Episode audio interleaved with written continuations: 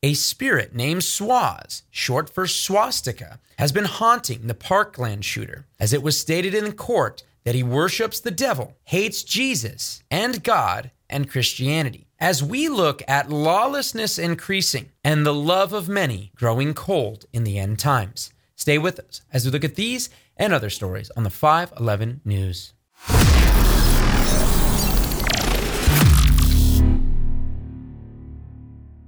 Welcome back to the 511 News. I'm your host, Chad Davidson of Good Fight Ministries. And on today's episode, we're going to be looking at really end times markers. Because when it comes to end times, when it comes to the markers of the end times, we should be paying attention to these things. And when things are revealed in court or not revealed to us and to the public, we should also be paying attention to what is going on and ultimately looking forward to our redemption drawing near. Now, a lot of this comes piggybacking off what has been going on in the courts when it comes to Nikolas Cruz. For many of you, you know the infamous Nikolas Cruz from his shooting from Parkland. So I'll read to you. It says on February 14, 2018, 19 year old Nikolas Cruz opened fire on students and staff at Marjory Stoneman Douglas High School in Parkland, Florida murdering 17 people and injuring 17 others. Cruz, a former student at the school, fled the scene on foot by blending in with other students and was arrested without incident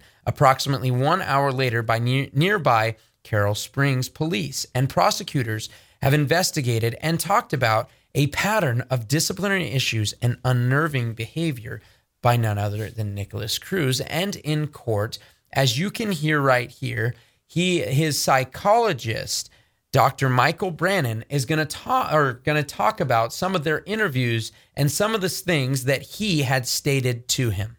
Okay, how did the swastika come up? So I asked him last time that he cut himself, and he says day of the incident. So I didn't know if that was after, you know, he was in jail or detained, or if that was uh, so he said before. Uh, I asked him where. Um, he said at the house. I asked how many. He said probably five or six times. Then he said it didn't. I asked if he felt better, and he said it didn't work. I asked him if he had been hearing voices on the day of the homicide, and he said the same man. I said, when was the last time? And so this is May of 2019, May 8th, 2019. And he said Sunday. So that would have been in 2019. He pretends my radio is a gun and tells me to pretend it is a gun and to shoot the guard. I said, Well, who is this? And he said, Swastika. He calls himself Swas. I said, How did. Okay, so. I don't, I don't want to hear him. It's not comfortable. So you didn't bring up swastika? He did? Oh, yeah. Uh, no, no, I, I didn't. It's the first time I ever heard of that. Okay, do you know about the swastika now? I do know that he has drawn and that he has related to others about, you know, what he considers another personality named Swas or a voice named Swas. So are you saying that Swas is short for swastika? That's what he was saying, yes. Okay, and the voice's name was Swas. Okay, did he ever say anything about demons? I'm sorry, say again? Did he ever say anything about demons? Yes, he has. What did he tell you about demons? I have to go back and look. Uh, it's later on. I don't know if it was in the interview. I think it was later on. He's on and off. He mentions Swas or he mentions, you know, a demon, or I think on the last time I saw him, which was again my error, you didn't receive that until yesterday, but there was something in there. Um, now I worship the devil. I hate God and Jesus and Christianity. Uh, the Antichrist told me so there's a lot of discussion that he drops, particularly when he's angry about demons or Antichrist or the devil. So, yeah, I mean, I've heard it before. Now, notice a couple of really harrowing different statements that he had made there that he worships the devil and that he hates God and Jesus and that this this spirit, this demon that comes to him by the name of Swas, short for swastika, something he was carving into himself, was telling him to kill people. And it is a really sad thing to hear. And when I look at this, it just breaks my heart uh, the lies that are told and these familiar spirits that go about really truly haunting people. And you think about when people have committed heinous acts and afterwards then killing themselves, either by doing it and inflicting the wounds on themselves or suicide by cop or whatever they may do. But when we look at this, we also remember Judas himself. It said that Satan had already entered him and that ultimately he was throwing down coins and, and whatnot that ended up being buying a potter's field and, and so forth, the field of blood that then took place when he went out and hung himself on a tree. And you think about that when you look at suicide as a whole, when you look at murderous rampages and so forth, over and over again, we see Satan's handprint, we see his fingerprints in all of this. And it's interesting because when we look at specifically juxtaposed with another shooting, one, the Pulse nightclub shooting that happened on June 12th, 2016, that was committed by Omar Mateen, a 29 year old man who killed 49 people and wounded 53 others in the Pulse gay club shooting that happened in Orlando, Florida we see that the motives a lot of times are hidden from us. In fact, I'm sure that a lot of you had no idea that this video came out of the psychologist talking about the devil worshiping that the Parkland shooter is doing. And nobody really heard about it. It was just put alongside and it wasn't really in the headlines all too much. And also for the Omar Martin, uh, Omar Mateen, who ended up murdering uh, so many different men at the gay nightclub, Pulse nightclub, a lot of their motives are kept quiet when it comes to the media telling the public and even people involved in law enforcement allowing the public to know what some of their motives are. And you can hear right here, and this Think about this. This shooting happened in June of 2016, and this was not released to the public until October 31st, almost November of 2016. And this is where Omar clearly tells you what he was doing and his motives because there was a lot of media attention stating other reasons for his murderous rampage. What?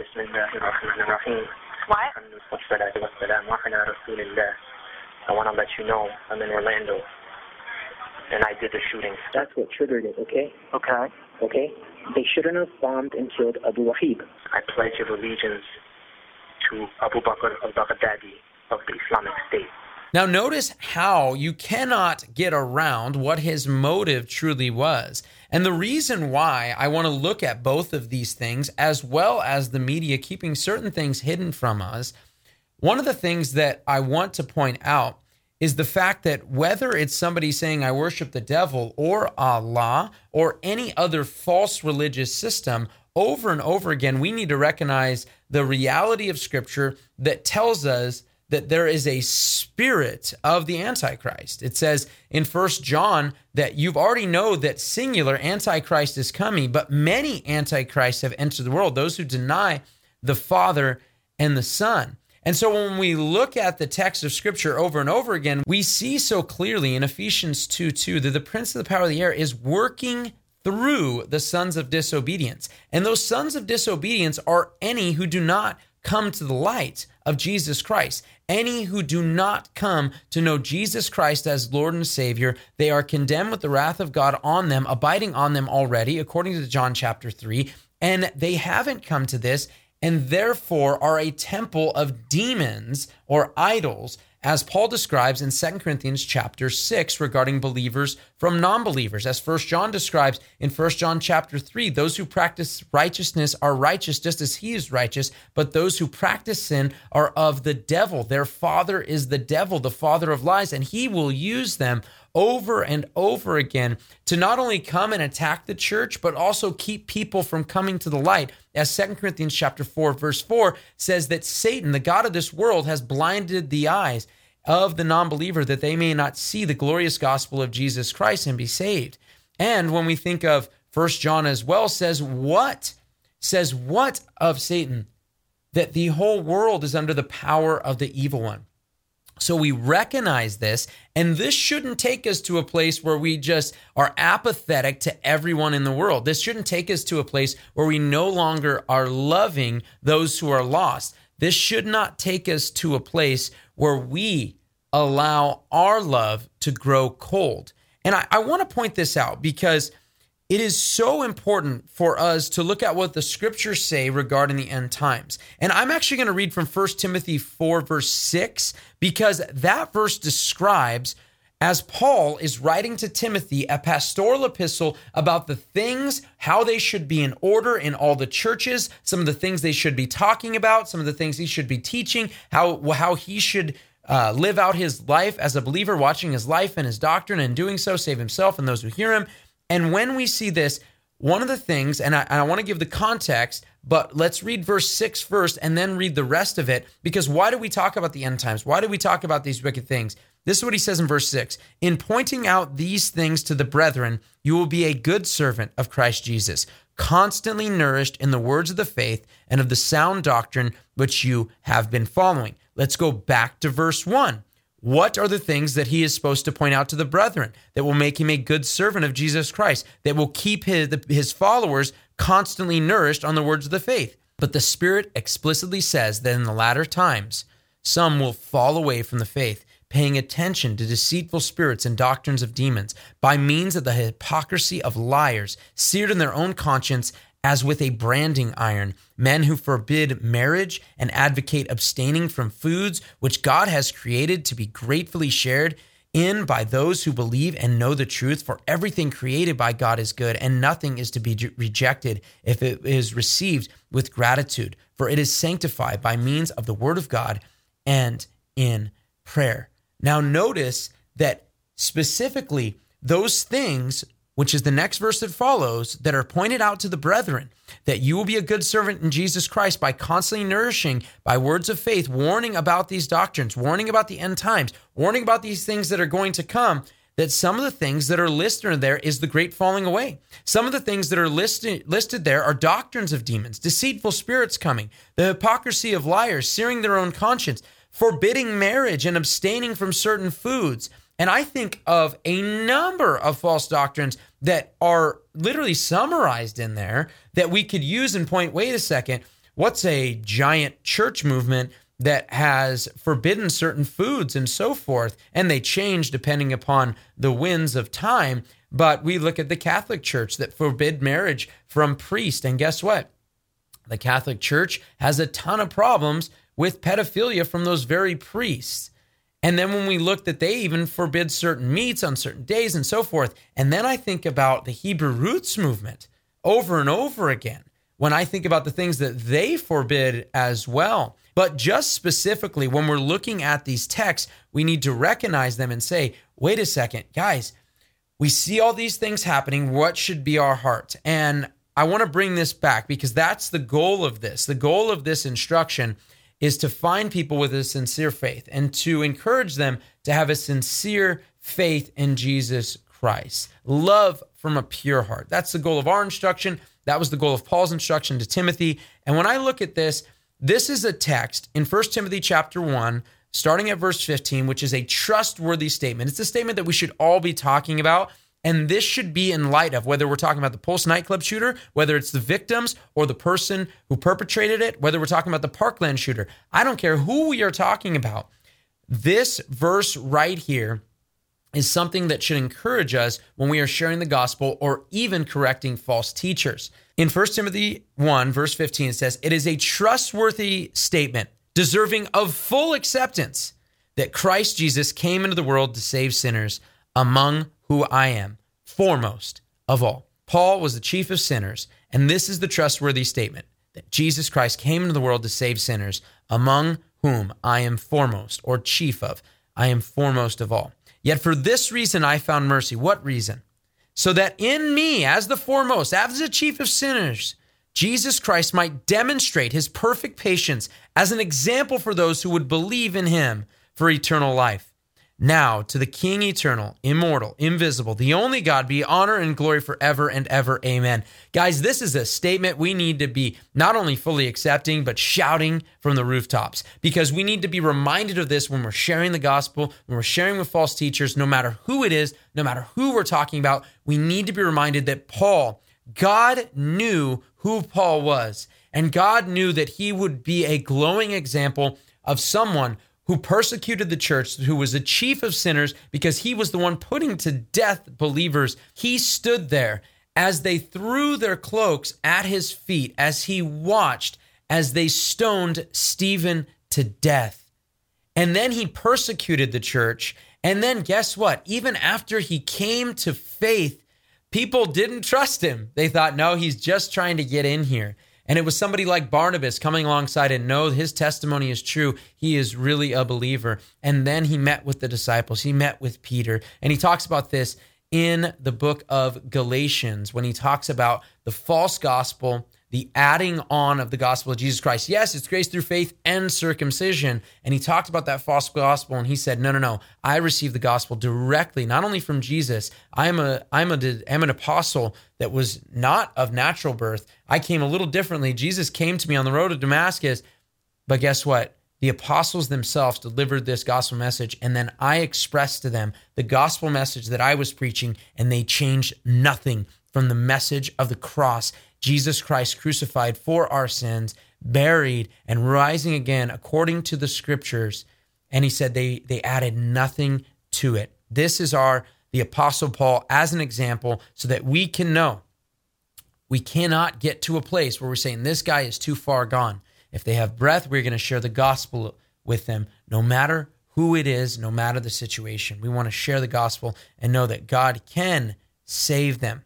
And I was thinking about something specific when it comes to uh, lawlessness, because that's what we're talking about here lawlessness. You're seeing the wickedness all over the world. And as we could describe it here, over and over again, we could look at a list. And I was looking at a, a few different markers here, and I'm going to list just a few of them that Matthew chapter 24 tells us when it regards the end times and when it regards the end times as what are some of the things that we should be looking for. Now, I'm going to read out that list and then I'm going to read from Matthew 24, but these are just some of the things that I was writing down and thinking about.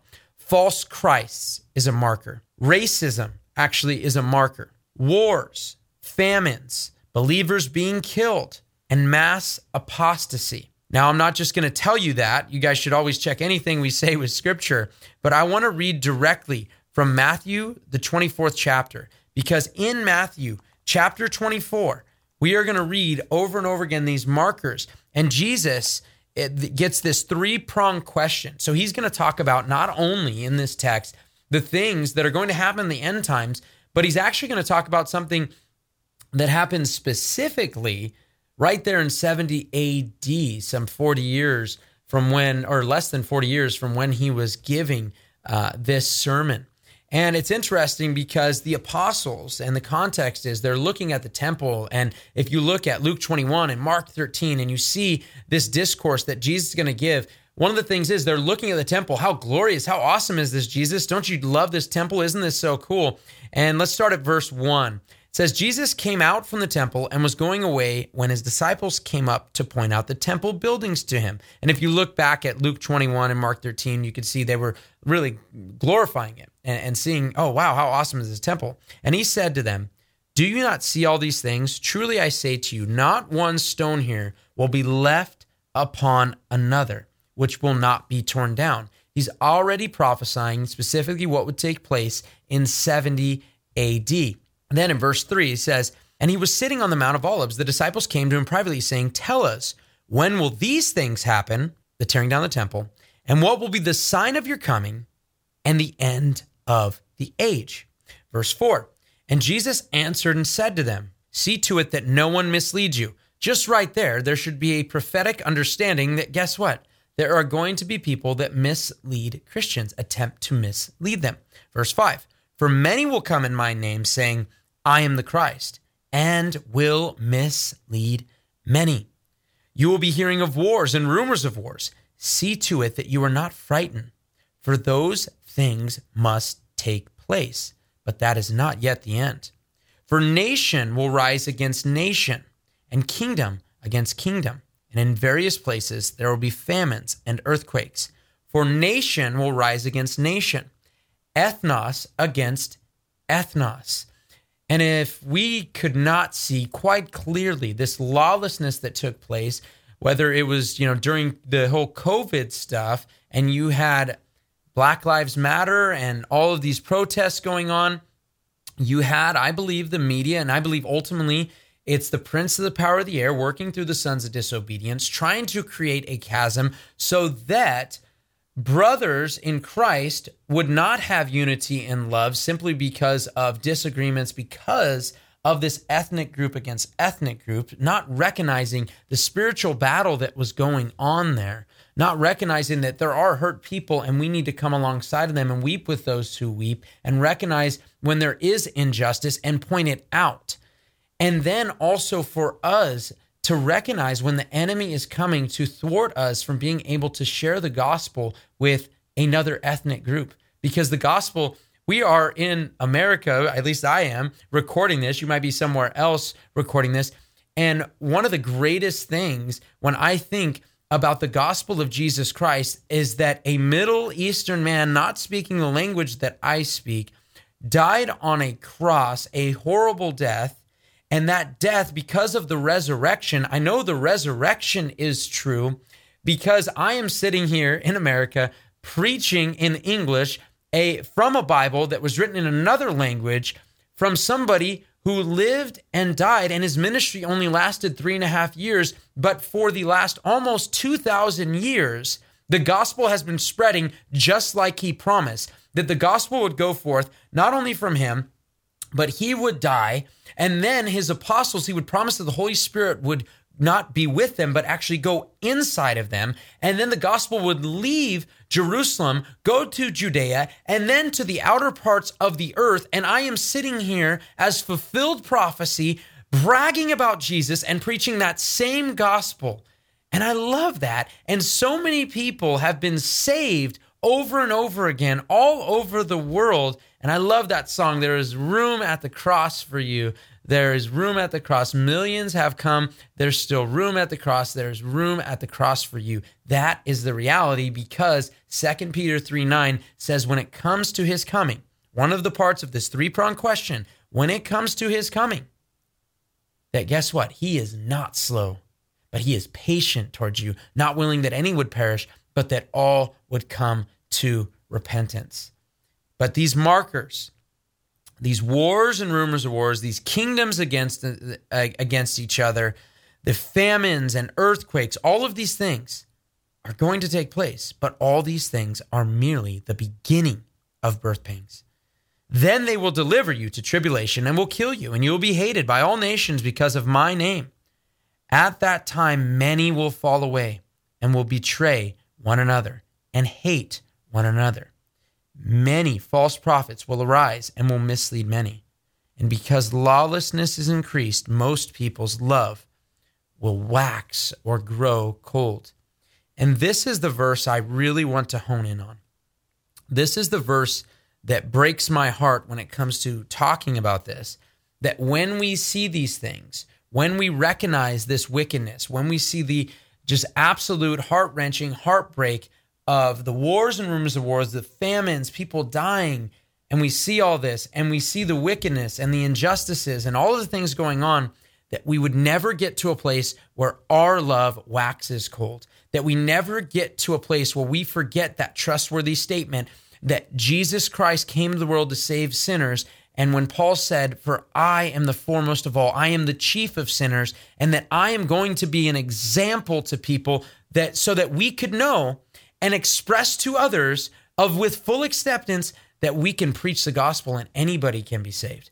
That is something that we need to recognize. And when we see the markers of the end times, when we see also in 2 Timothy chapter 3, the perilous times, and when it talks about those perilous times that will come, the word that is used there is also used as well in the scriptures to describe violence, okay, violent acts and so forth. And when we see these perilous, these violent times happening, that we would not allow our love to grow cold. When we see over and over again the wickedness that is coming, and the true reality that we are not winning down here in terms of our perseverance and we're going to take over the seven mountains and we're going to uh, convert the entire world and then Jesus is going to come back. We don't get involved with that because that's just as false as anything else. That's not going to take place, but we recognize ultimately our redemption draws near because Jesus Christ. And I and I think about this as well. I think about the Thessalonican church. I think about First Thessalonians and Second Thessalonians. In First Thessalonians, you have a situation where people aren't even working, and they're not working because Jesus is coming back, and they're concerned as well because guess what? Hey, if Jesus is coming back, why are we going to put all this work together? Why are we going to do all this? And Paul says, if you ain't working, then you ain't eating. All right? If man is not willing to work, then he shall not eat. And also, what else is happening? They're concerned about their brothers and sisters in Christ who have died, and they're not going to get to be with Jesus because they died before his return. And he says, No, no, that's not the case. That's what 1 Thessalonians 4 is talking about. We will not precede them. God will rise them as well. And then Second Thessalonians, and I believe Second Thessalonians chapter 1 may be where a lot of brothers and sisters in Christ may feel sometimes, especially if you have little children. You see some of the wickedness going on, trying to be perpetuated to them, pushed on phones, pushed on internet, whether it's pornography, whatever it may be, all of this stuff that is going on. We may see those things and we say, Lord, when are you going to bring about the vengeance that is due your name? When is this going to take place? And he makes it so clear to them. When will their redemption happen? When he comes in flaming fire when he comes to deal out retribution, that is when their relief will come. And then Second Thessalonians makes it clear that there are certain events that Jesus speaks about, especially right after this. Let the reader understand about the man of lawlessness in that very chapter in Matthew 24, but then also we get to read about it in Second Thessalonians chapter 2, that there are a few events that are going to take place before we get that redemption, at least two. The Antichrist, the lawless one being revealed, and the great falling away. And those things are going to take place. And for us as believers, that's what I'm paying attention to is my great bro- my brothers in Christ that they would not fall away, that we continue to strive after and not let our love grow cold, but that we love the Lord our God with all of our heart, soul, mind, and strength. And we love our neighbor as ourselves. And we do everything we can that we would be poured out as an offering to reach those who are being led astray, who are being misled, to stop them from being misled, and also to lead as many people to Christ as we possibly can. This has been Chad Davidson, and this is the 511 News. The 511 News with Chad Davidson has been brought to you by Good Fight Ministries, bringing you news and commentary from a Christian perspective. This show can be heard every Friday wherever podcast shows are available, or visit 511news.org. Thank you for joining us, and we look forward to being with you next week on the 511 News.